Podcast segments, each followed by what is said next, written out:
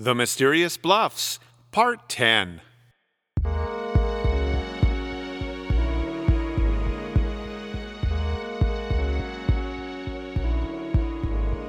Hi, this is Michael Midas, and I'm at home in front of my computer sipping on a scotch and soda after surviving the organist's funeral at the New Moon Church.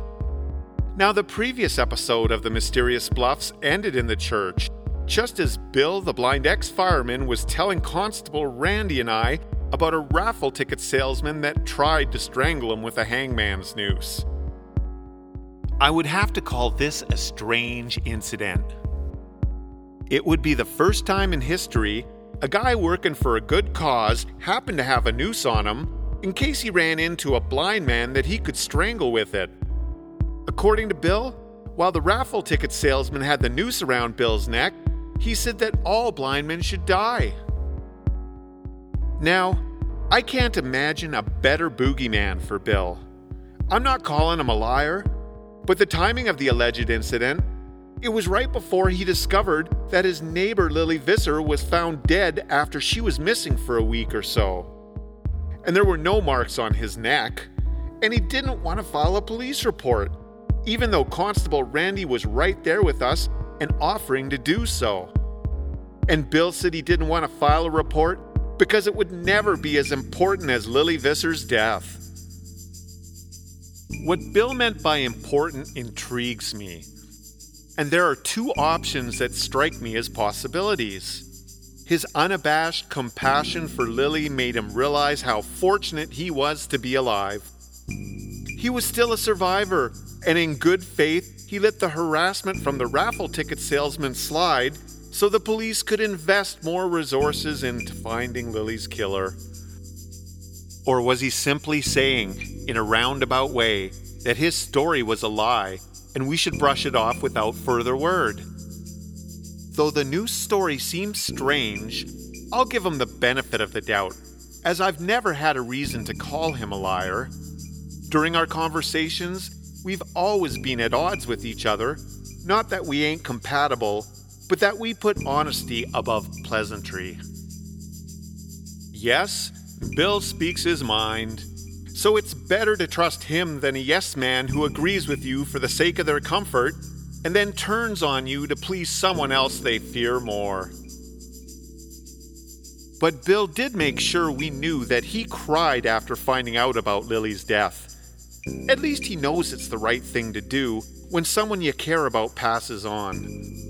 And I've never heard him mention he cried before, so it's not just a go to phrase he throws in to show he has feelings. You know what? I have to believe Bill's incident with the raffle ticket salesman really happened. Why? Because the reason he would make up such a bizarre story isn't half as important as the podcast I'm about to listen to.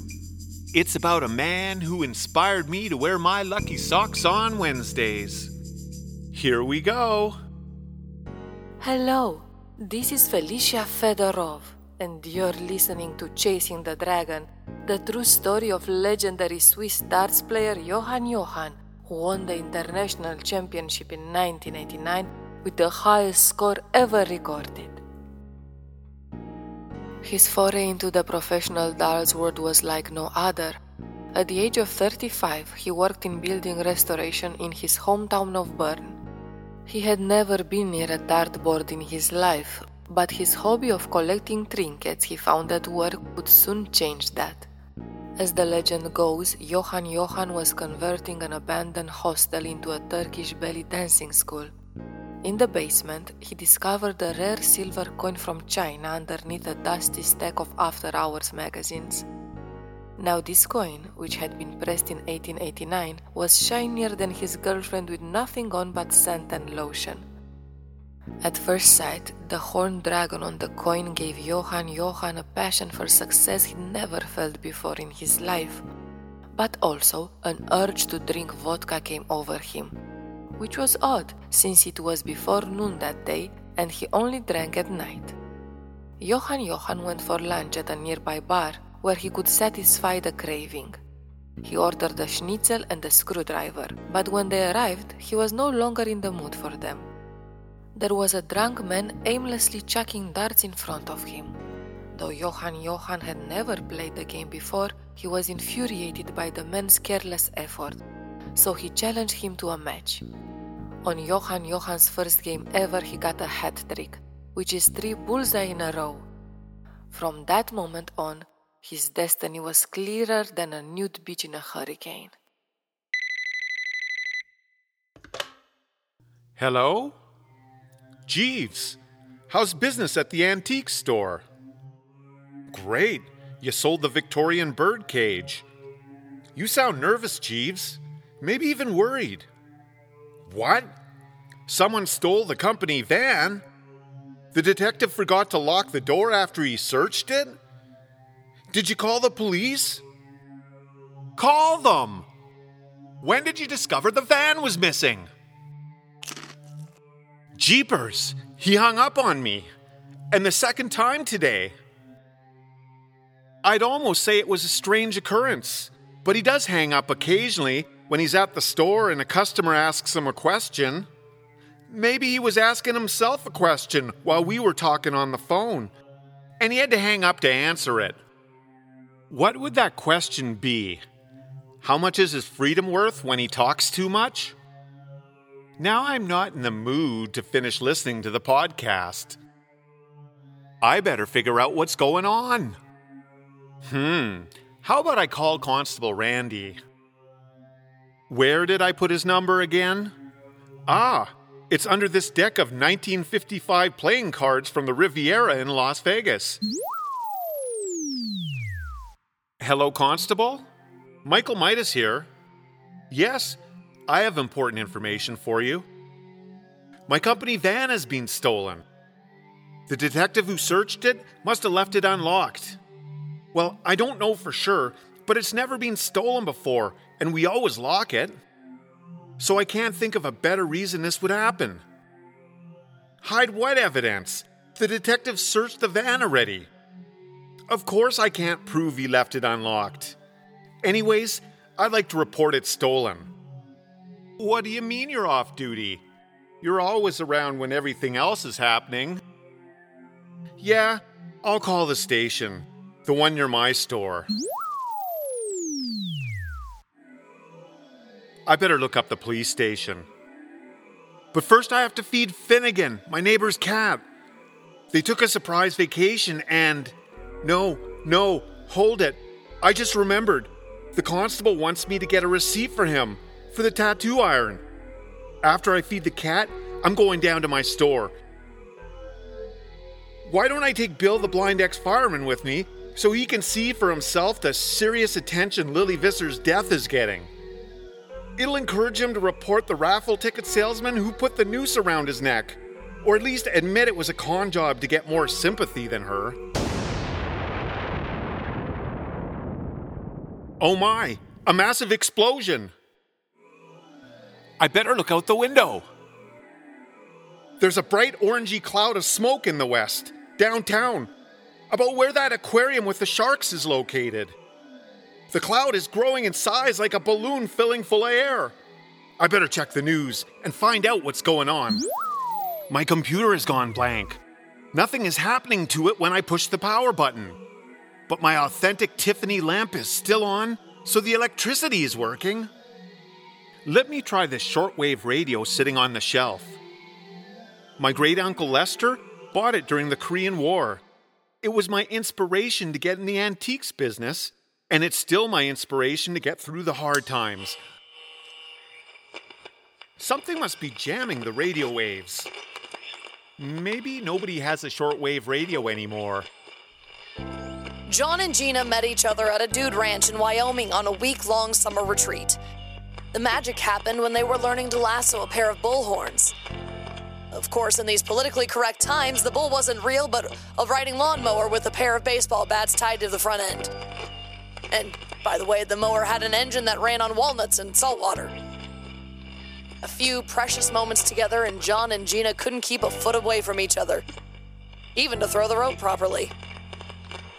A few lasso tosses wound up in the mud, so they went back to the cookhouse for some franks and a shot of tonsil paint.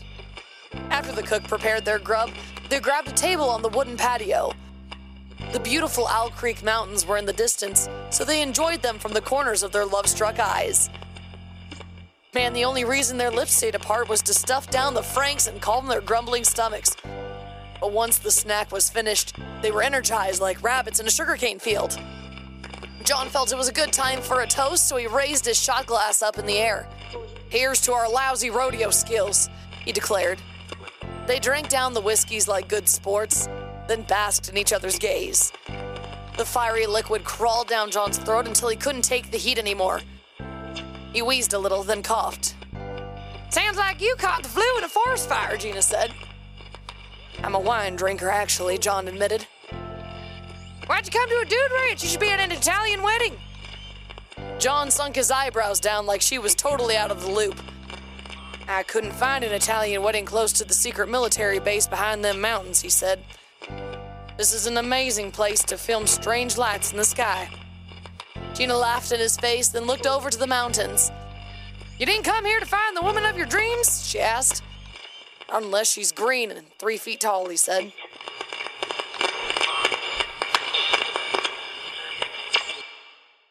Darn! I really wanted to hear that they were going to stick together. I'm sure they do better than Zelda and I. Oh well, I should find out if the city was nuked by terrorists. What a coincidence! Here's an emergency alert text sent out by the government. A catastrophic event has occurred in your area. Please find shelter immediately. This is not a drill. Well, that doesn't say much. I know more by looking out my window. In fact, I should have another peek to see if the cloud is still there. The night has almost set in, and the fiery aspect to the cloud has waned, so nothing much is left to see except a dense gray matter blocking out the early stars.